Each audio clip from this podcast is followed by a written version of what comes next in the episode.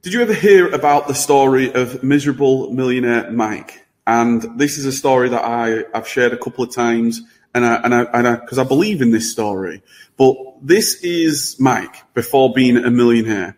He got inspired and got to work like most of us do. We, you know, we, we're inspired.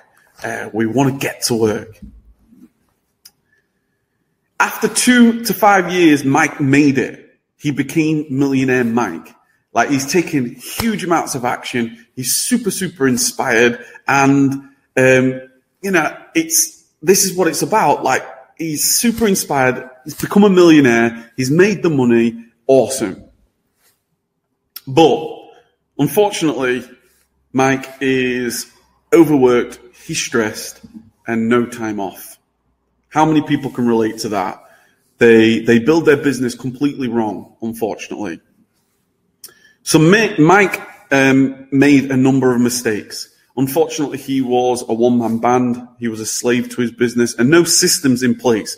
Everything that I've discussed this evening, and I can see um, you guys here, freedom to have uh, all families holiday, holiday outside the country, um, still in the manual phase, but awesome for future reference. Absolutely. You know, this is the, the goal here, future reference for you guys. But Mike and, and if this is future reference for you, like, don't do the mistakes that Mike did. It's not about being a one man band. You don't want to be a slave to your business. You, you don't want to have systems in place. You, you need to have these things in place. This is how you prevent miserable millionaire Mike. You need some automation.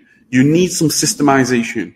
You need to outsource to get massive growth with massive freedom always. That's what the controlled extraction is all about. I say this quite often. This is one of my favorite quotes. First become free, then become rich. First become free, then become rich. A lot of people, they, they chase first become rich. First become rich, make loads of money, and then try to get free. But work the other way. Become free, get leverage, and then you can scale quicker.